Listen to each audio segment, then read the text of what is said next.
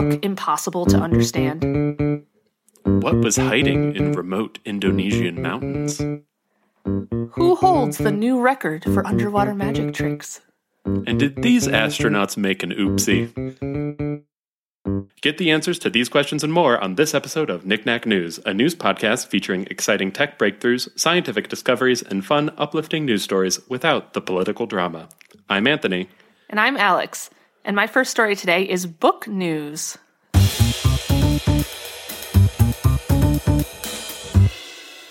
This is from a random local like radio station website which remember you did you have a story recently from a radio station? Those are the best. remember how i found this it's kcrw.com i think it's a radio station in like the la area or something. It's always just a random collection of yeah right anyway the headline is 28 years reading one book and no one knows what it's about. What is the, what book? it's the book is called finnegan's wake. Have you heard of this? No, it sounds like it's about Finnegans Wake. what is finnegan's wake? What I do you guess- think finnegan's wake is? I'm guessing like the wake in like the sense of like a funeral memorial service sort of thing. no. It I actually like don't really know what the plot of oh, the book is. Okay.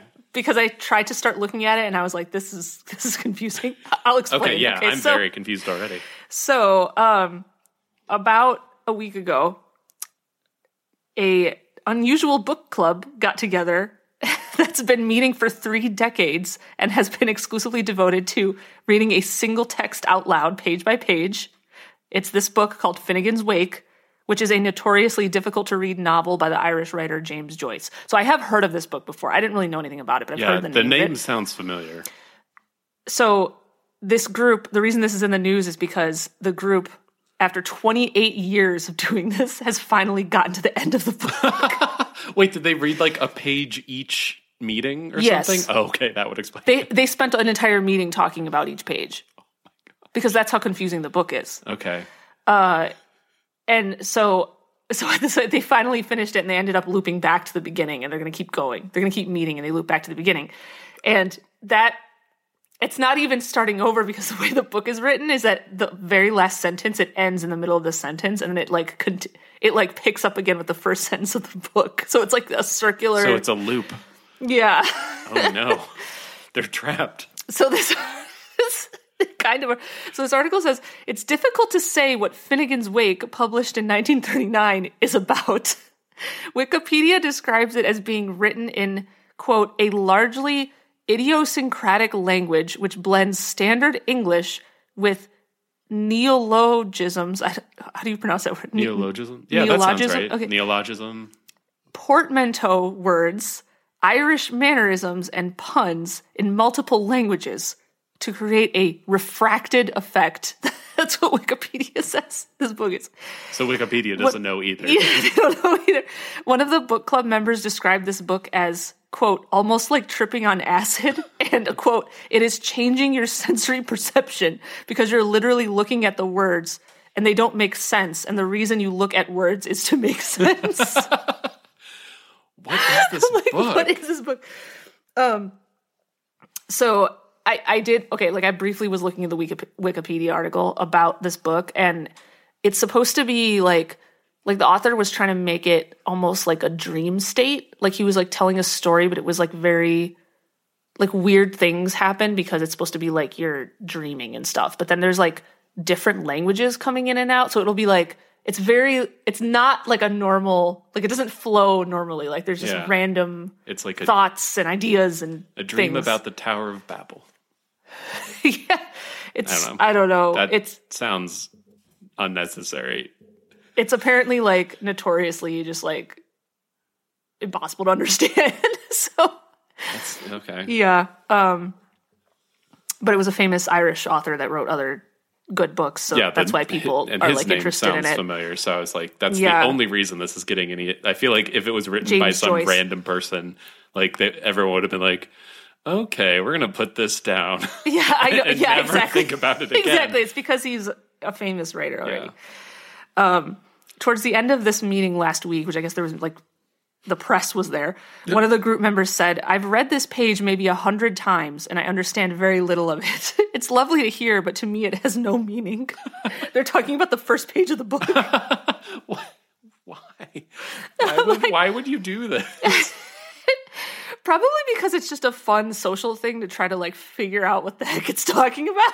But I, don't, I could see that being I don't know. fun, Something fun I in a group like after, setting versus like you're sitting by yourself trying Yeah. to like read this book. But like after 28 years, if you don't know what something means, I think you should probably just accept that you're never going to know what it means. Yeah, probably.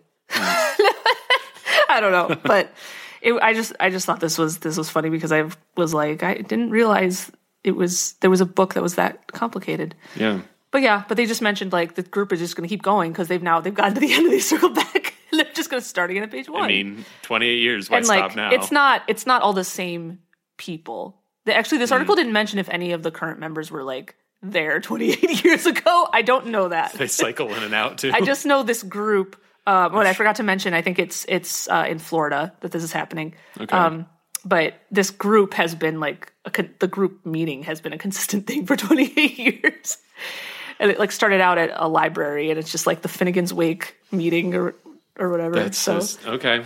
Hey, it's a They- that's one way to meet other people, I guess. yeah, yeah. Oh yeah. My first story is animal news.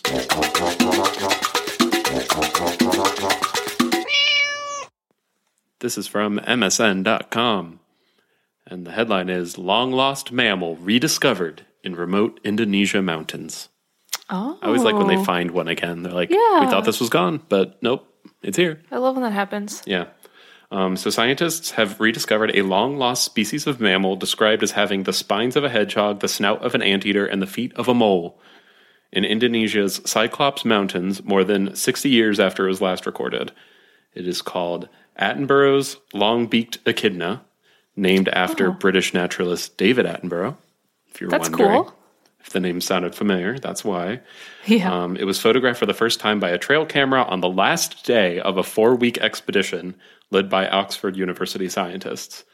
And they didn't explicitly say, but it sounded like their pur- the purpose of this like trip was to find this thing, and they found it like on the very last day. They said wow. um, they uh, so having descended from the mountains at the end of the trip, biologist James Kempton found the images of the small creature walking through the forest undergrowth on the last memory card retrieved from more than 80 remote cameras. So literally on the last day from the last camera, That's they got what they were looking for. incredible. That's very lucky. you got to check all your data. Mm-hmm. yep. Yeah. You can't just get through 79 and be like, ugh, never mind. not gonna we be didn't on the find last it. Yeah, it's not going to be on the last 20. one. And then it was. Um, so echidnas were described by the team as shy nocturnal burrow dwellers who are notoriously difficult to find. Um, this particular species has only been scientifically recorded once before by a Dutch, Oh. a Dutch botanist in 1961. Wow. Um, there's a different echidna species that's found throughout uh, Australia and lowland New, uh, lowland New Guinea. So there's another echidna, but it's not this one, which is apparently much rarer. Um, and apparently, this like I don't know what was going on, but they they survived an earthquake, malaria, and even a leech attached to an eyeball during their trip. Like all this happened to them while they were on this trip, Wait, like sorry. trying to find this thing. Someone got a leech in their eye. and their eye. That's not where you want to. You don't want to leech anywhere, but especially not there. Yeah. I imagine. Ooh. I don't think you have many nerves in your eye, so it probably. Anyway, It wouldn't like. I don't want to think. Okay, about it. let's let's not think about it anymore.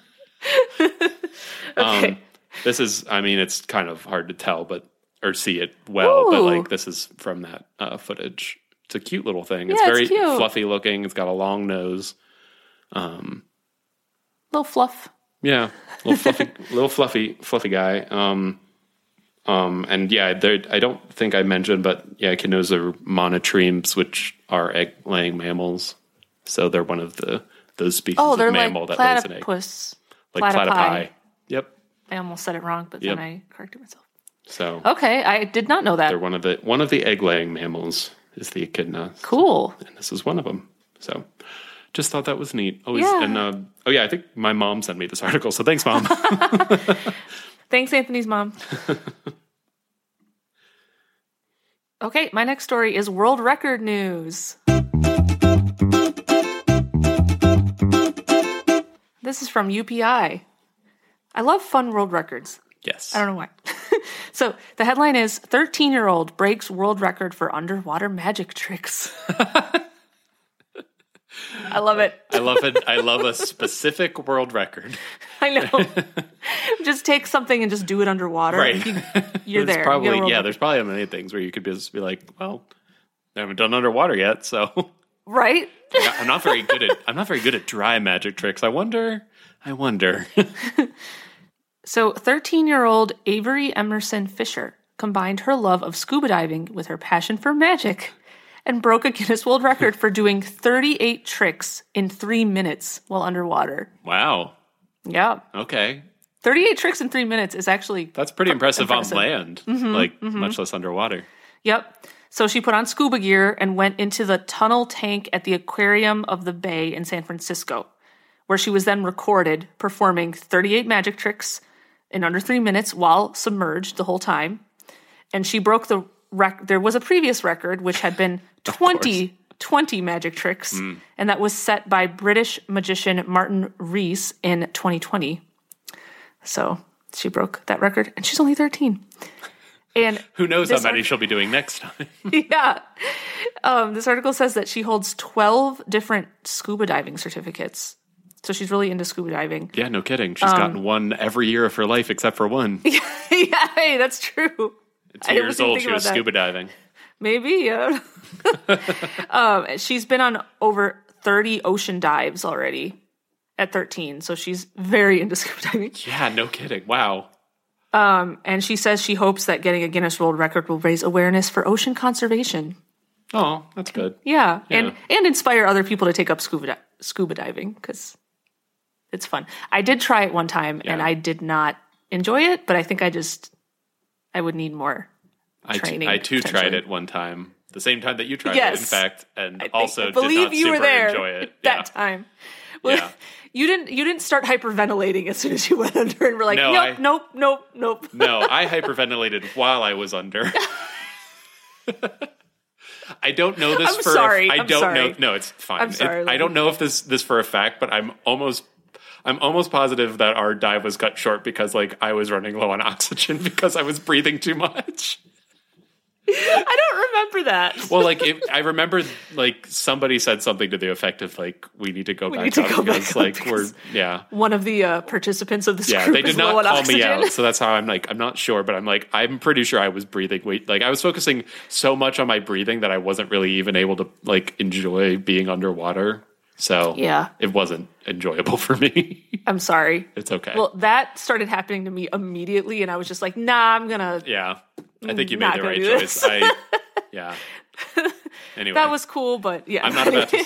All that to say, not about to start doing magic tricks underwater. You're not ready to go to that ne- next Yeah, level. unless I can do them with my eyes closed without scuba diving. my next story is spacewalk news. This is from KSL.com.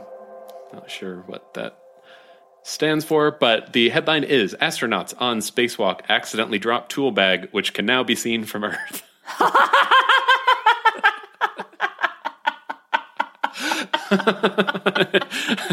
I thought this was so funny. Yes. So this is NASA astronauts Jasmin Moghbeli and Loral uh, O'Hara marked their first spacewalk this month with a tool bag left floating through space. I feel like that's unfair. It's just like they didn't mean it was an yeah, accident. it's an accident. Happen. But uh, the pair concluded their maintenance work outside the International Space Station in six hours and forty-two minutes, according to the space agency. Which is, think like think about being in that environment for like seven hours. Like that's It's a long. that's time. a long time to just be out there working on that stuff. Yes. So this was a spacewalk on November 1st that saw Moghbeli and O'Hara complete works on the station's solar arrays, which track the sun. During the hours long mission, a tool bag gave them the slip and was lost, according to NASA, with flight controllers spotting it using the uh, International Space Station's external cameras. Fortunately, the tools were not required for the remainder of their tasks, so it did not Well, that's good. delay their repairs, uh, but it was probably kind of a bummer. Uh, according to Earth Sky, which is a website tracking cosmic events, the tool bag is currently orbiting Earth ahead of the ISS and can potentially be spotted from Earth with a pair of binoculars during the next few months until it disintegrates in our planet's atmosphere. Wait, just binoculars? That's what I was confused about, and they did not go into any details about why this was so visible. I was like, like, can you see the International Space Station with binoculars? Because, like, Oh, I would yeah, think that would be bigger than the bag. I yeah, I didn't think. I know you can like see it go Yes. by if you're like watching at the right time. Yeah, but like- I thought you had to have like a telescope at least, like Yeah, something so. like. well, you can like with your bare eyes, you can see like the light of it. Oh, apparently, Oh, okay. Like I, I think it. I might be misremembering hearing that somewhere, but so like maybe I think you're you can right, see some part, some amount, or like you can probably make out something with binoculars. I But guess, it- but it it's just not emitting any light though. It's just right. a tool bag. So, that's what I don't maybe understand. it's like, very reflective, or maybe it has a light on it or something. oh, maybe it does have a light on it because yeah, it, it's like a specialized tool bag, I'm sure. Um, but yeah, they said. okay, but that's still like it's still surprising that you could see. I don't know. I would want to see like somebody take a picture through a pair of binoculars or something to see this thing. yeah. I, I don't know. But uh, anyway, this they said this isn't the first time an astronaut has lost tools in space, which is not surprising. Yeah. I feel like it'd be very easy to do. Um, in 2008, Heidi um, Stefansson Piper, hyphen Piper, that's a very long name, uh, her bag floated away while she was cleaning and lubricating gears on a malfunctioning, malfunctioning rotary joint. And a 2006 spacewalk saw astronauts Piers Sellers and Michael Fossum lose a 14 inch spatula while testing a method of repairing the space shuttle. And I, they, uh, there's so many things on this that I wish they'd go into more detail in. It's like, what were they doing with a spatula Yeah, outside of the space shuttle? I want to know that too. Uh, yeah, so they were MacGyvering something. yeah, I guess sounds so. like. Just like is it's like a very big, maybe it was a very big uh, flathead screw that they needed to use a spatula to screw it. I don't know, but they lost it. Um, and uh, I thought this was interesting. In September 2023, so like this year, the European Space Agency estimated 35,290 objects were being tracked and cataloged by the various space surveillance networks, with the total mass of objects orbiting Earth amounting to more than 11,000 tons. So there's a a lot, lot of, of space junk. A lot of debris up there. I'm start. I've seen a couple headlines about like ideas for solutions for that, but I don't think anything's actually been implemented. But Yeah. yeah, I feel like that's going to be a real problem like real soon. Yeah, that can't just keep. We can't just keep Accumulating accumulating forever. things in our orbit. Like, Yeah. That's going to start causing problems. Yeah. So, but anyway, I don't think the tool bag's going to be that big of a problem. They said it will probably just circle the Earth for a while and eventually disintegrate in the atmosphere. Yeah, because it'll get it'll get too close because it's small enough that it'll It's like small enough that it'll burn out probably. that it'll get close as it orbits. It'll get closer and then burn up. Mm-hmm. Versus like a bigger object, I think is it's when they're larger, they have more momentum, so they don't like come down to the atmosphere. I think, right? oh, I don't know. I just assumed that because otherwise we'd be seeing the space junk all disintegrating all the time, wouldn't we? Probably. Yeah. wouldn't just I'm not keep really sure why that works. But yeah. Yeah, I thought it was like old satellites and things that are like really big, and so that they're like have the mass and momentum to just keep orbiting, and they don't like fall to the earth. Well, they were also like intentionally launched into an orbit, whereas this was True. not. Yeah. So I don't know how that factors into. That's true too. I don't, Also, I'm, it was making some it was not it was not designed for traveling through the atmosphere on its own, like Yeah. so many of these things. So yeah, That's funny. sorry to this tool bag. All right, that's our mm-hmm. show. Thanks for listening, everybody. We post episodes every Friday, and as always, the links to this week's stories will be in the episode description. If you want to share a story with us about space debris or anything else, you can send us an email at knickknacknews at gmail.com.